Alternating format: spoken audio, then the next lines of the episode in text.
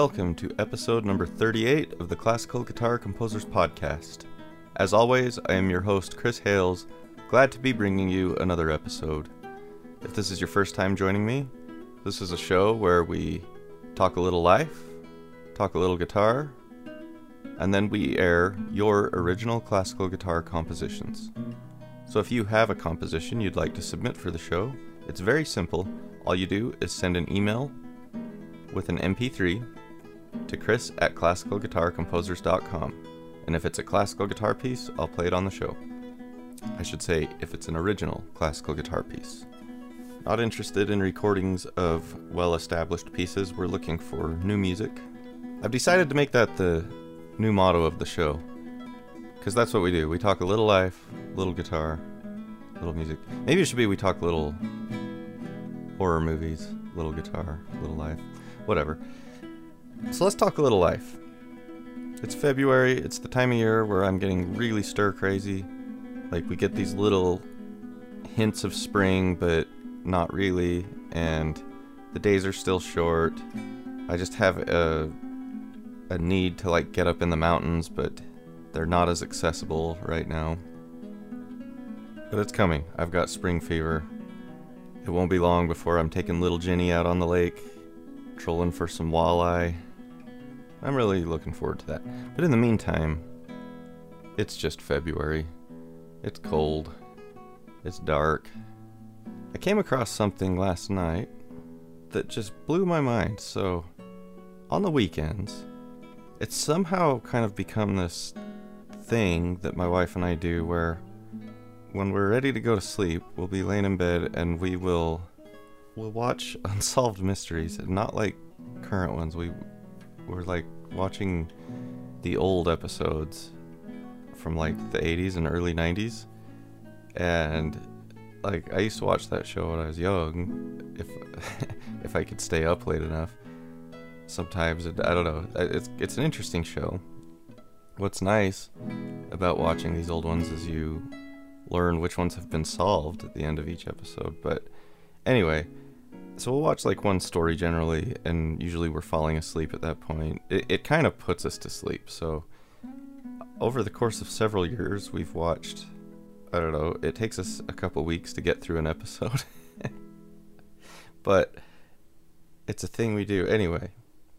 Now, one of my all time favorite horror movies is Jeepers Creepers. I've talked about it a little bit on this show, at least on the horror movie discussion episodes.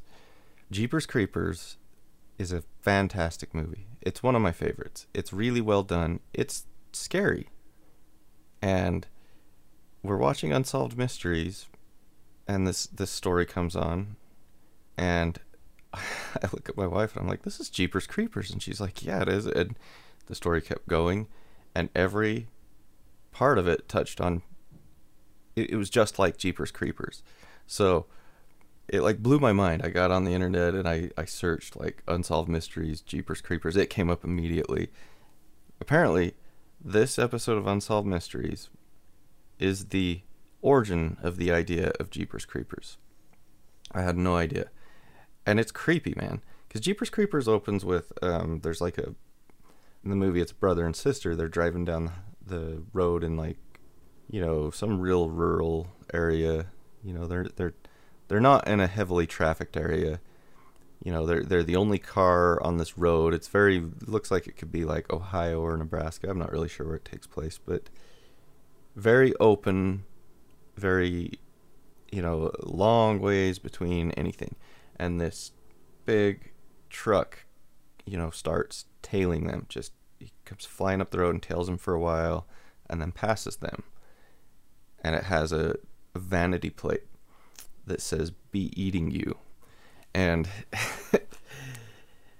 they they then uh, down the road later they pass this building and the they see the truck parked there, and they see this creepy looking dude like throwing what appears to be a body down a the whole anyway this more or less happened and it it's it talks about it like, right down to the license plate i mean it didn't say be eating you but you know they they noticed this license plate. The people who were driving down the road, it was a couple, and they I guess they had a hobby of like making words out of the license plate. So it was said Jay Z something, and they were like, "Geez, that guy is going fast," something like that, and I it, my mind was blown. I was actually like, instead of putting me to sleep, I, I got all like fascinated by it. Anyway, so if you have seen the movie Jeepers Creepers,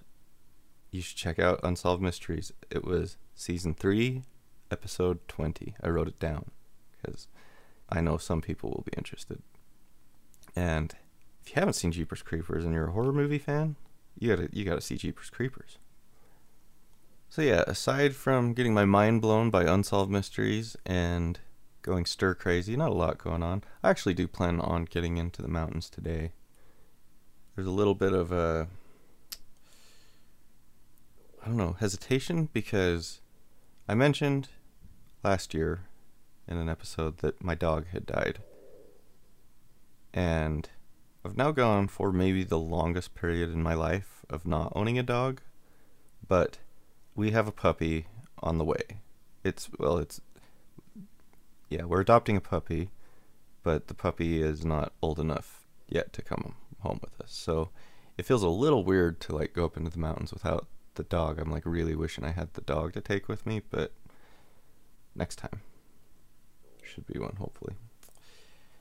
As far as the guitar half of my life, currently on Villalobos Etude number 6 in my quest to have uh, played all of the Villalobos etudes to the best of my ability. And that will leave. So, six, I just started six like last week. So, the ones I have not done, that will leave six, nine, 11, and 12. And I've played 11 a lot because I really like 11, but I've never really like done it. I always like read through it. You know, I've never really like fingered it out and worked worked it methodically.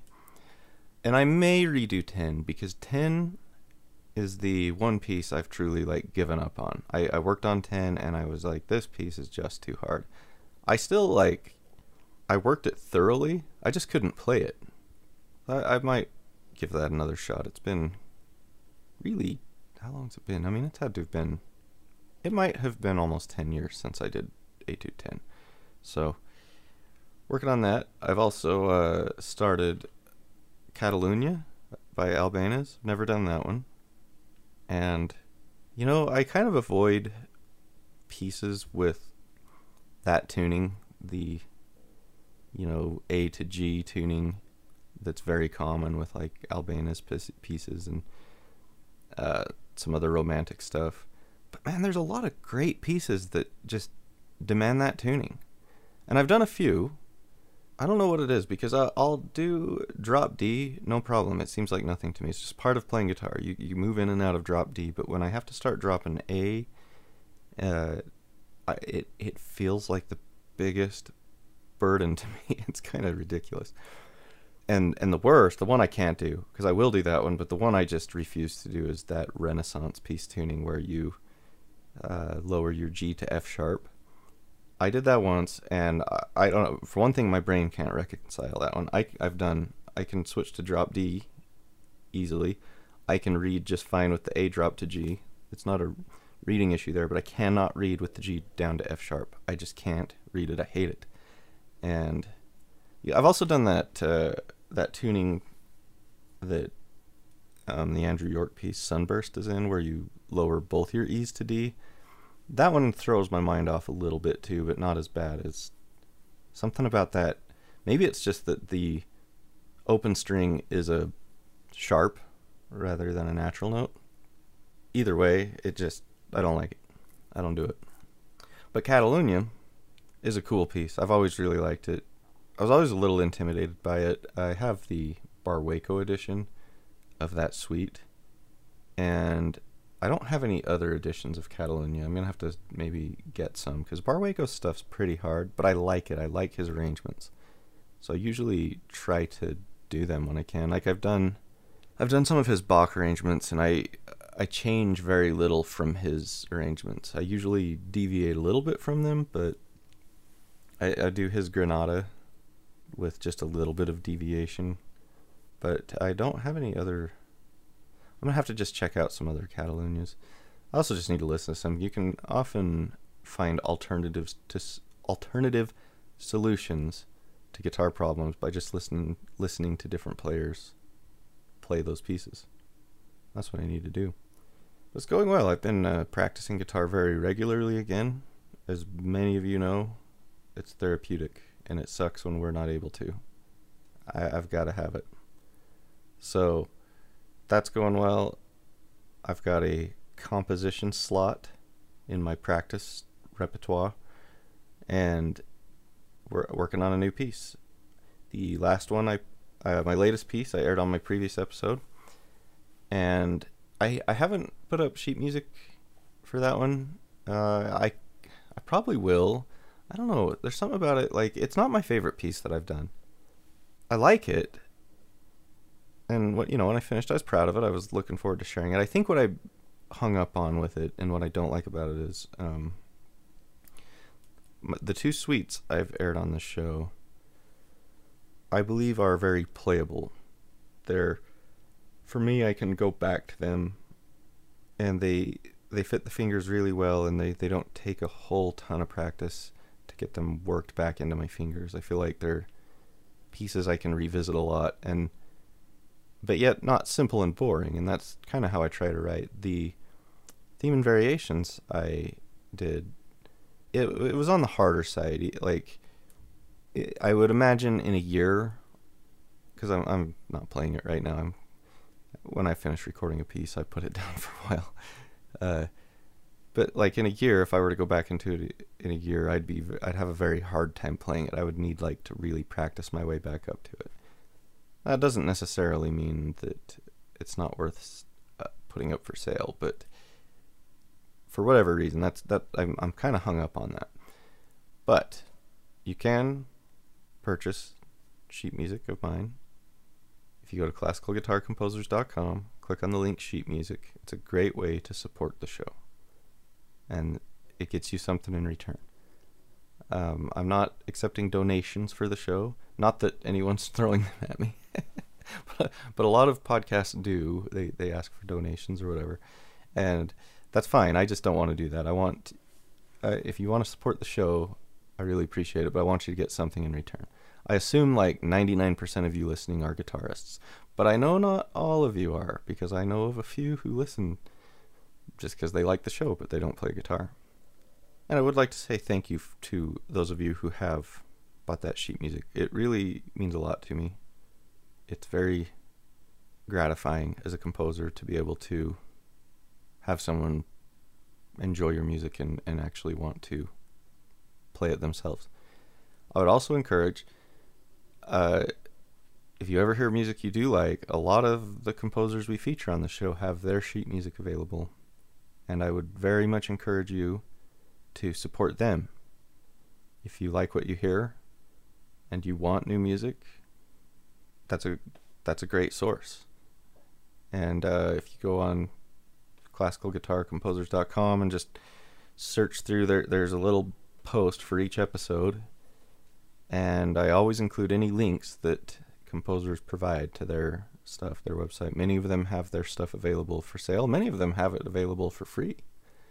So it's a great place to go and get yourself some new music. Yeah, there's a lot of a lot of music available, and you can kind of use this show as a hub to get to some of it. It's really a great way to do it if you're like one of these hipster guys and you want to like play something at your recital that no one's ever heard, come get a Chris Hales original. and you, you'd be like, yeah, I, I discovered this guy. And you can sit up there in your man bun and play the American Suite, and people will be like, wow, that's really cool. What is that? And he'll be like, yeah, yeah. You don't know. Anyway. All right. Let me respond to some emails. I've got some interesting email today that is probably going to generate some discussion, so probably don't need to go on anymore. Let's start with this one. this guy's mad at me.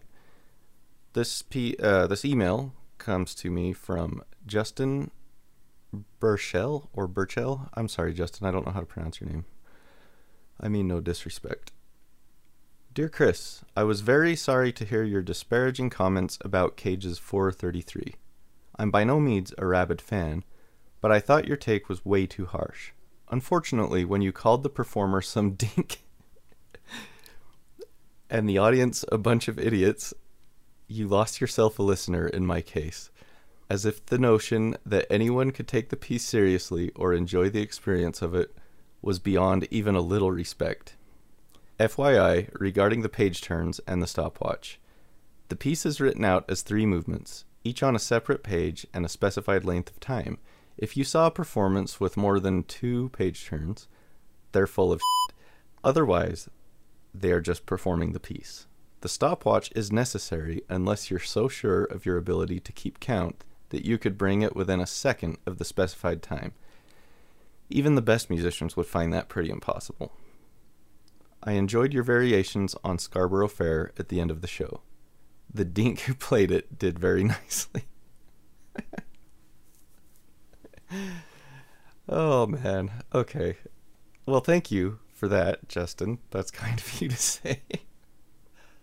Uh, was that too harsh? A bunch of idiots?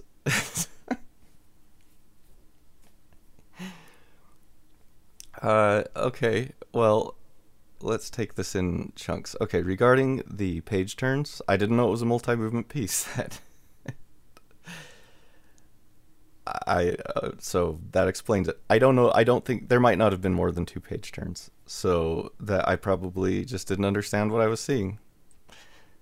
The stopwatch, my point with the stopwatch was. What was my point with the stopwatch? It okay. It was. Is the piece written out like with one rest, or is it like? I I don't know. Is it have multiple meters?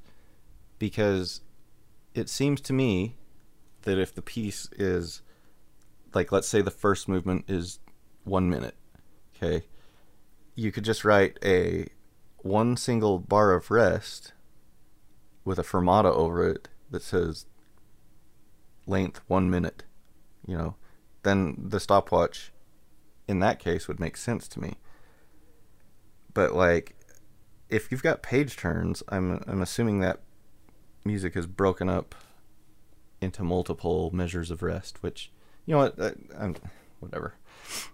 Here's the thing. I don't take it seriously. I think at best it deserves a spot in history as like a thing that people took seriously, but I'm not going to take it seriously.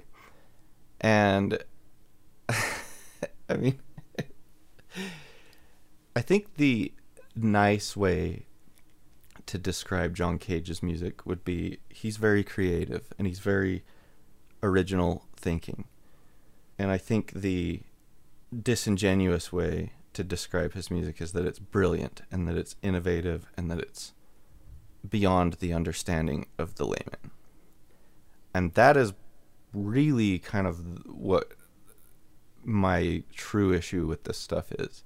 Is it's like I can see that this is just absolute shenanigans. This is ridiculous and I have people who profess to be very intelligent telling me, no, you just don't get it. You don't have enough intelligence to understand this. So, I'm not saying that's you, Justin, because you say you're not a rabid fan. I understand you're trying to defend someone who would maybe want to go experience it. But I I'm not changing my position on this. I'm not backing down.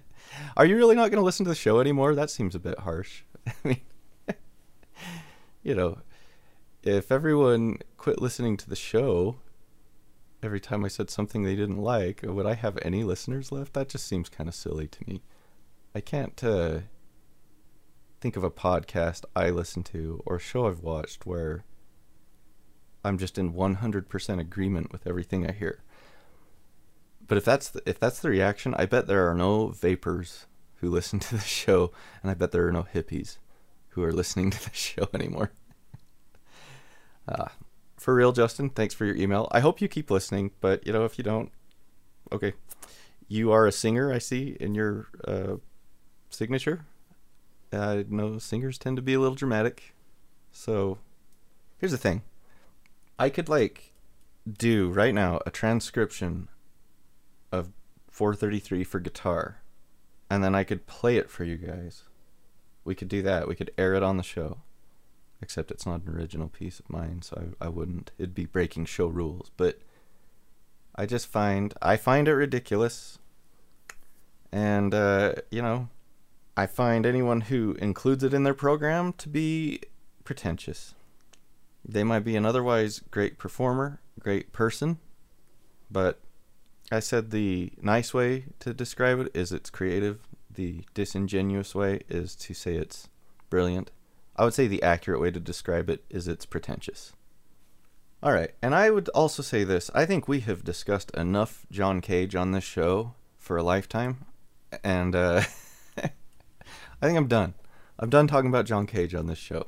he doesn't. He's not even a guitar composer. Like he, he's occupied way too much of the airwaves. John Cage was probably a nice gentleman. He was weird. I mean, from what I learned about him, you know what? I found him pretentious. I'm done. All right. Let's move on to the next email.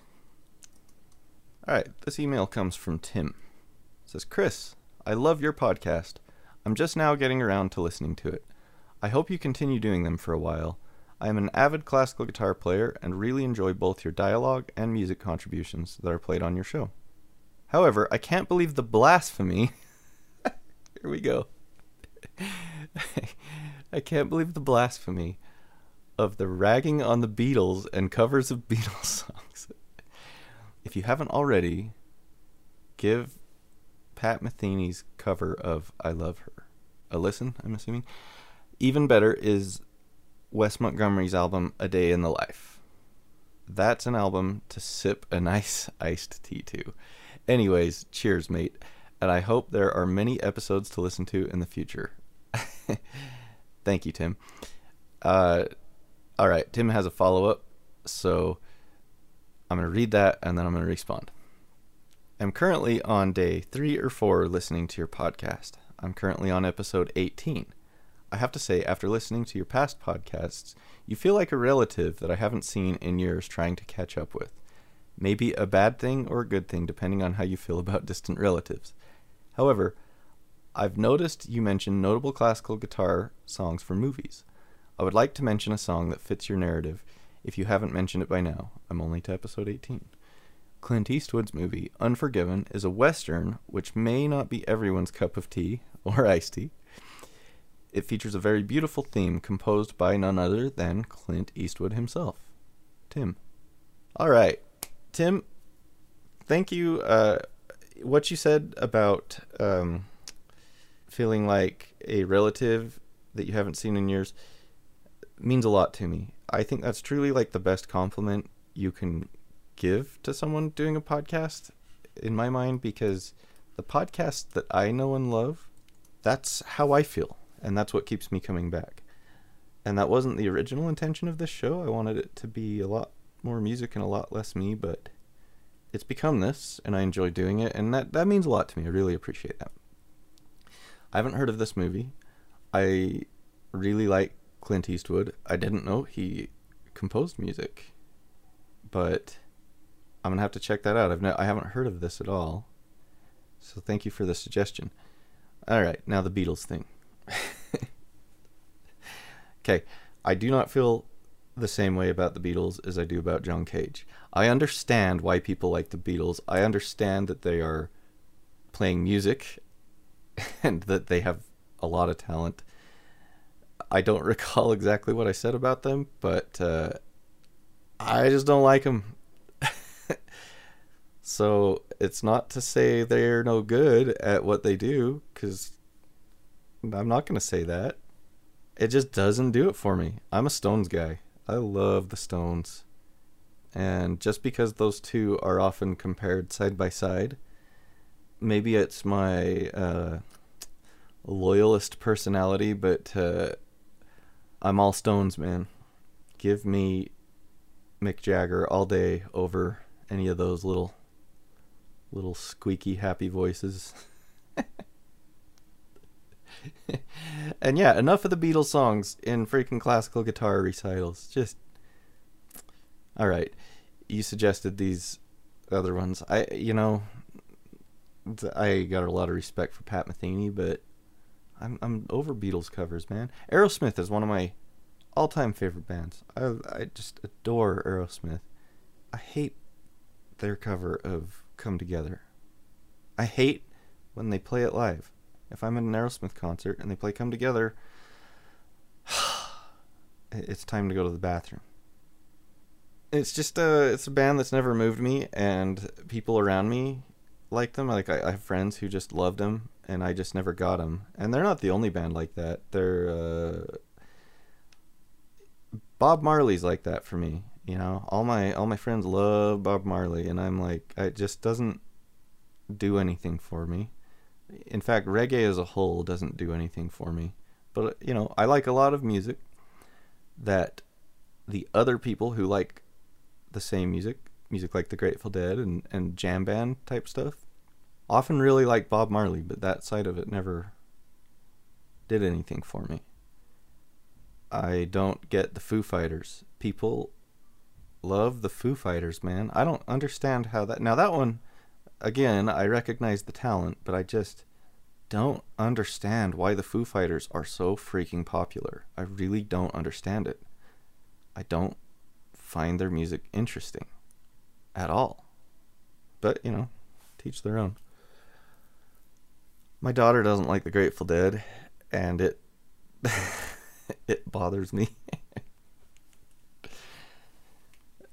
and trying to figure out how to fix this problem. I'm trying to fix it by throwing more Grateful Dead at her, but it doesn't seem to be working. She says it all sounds the same.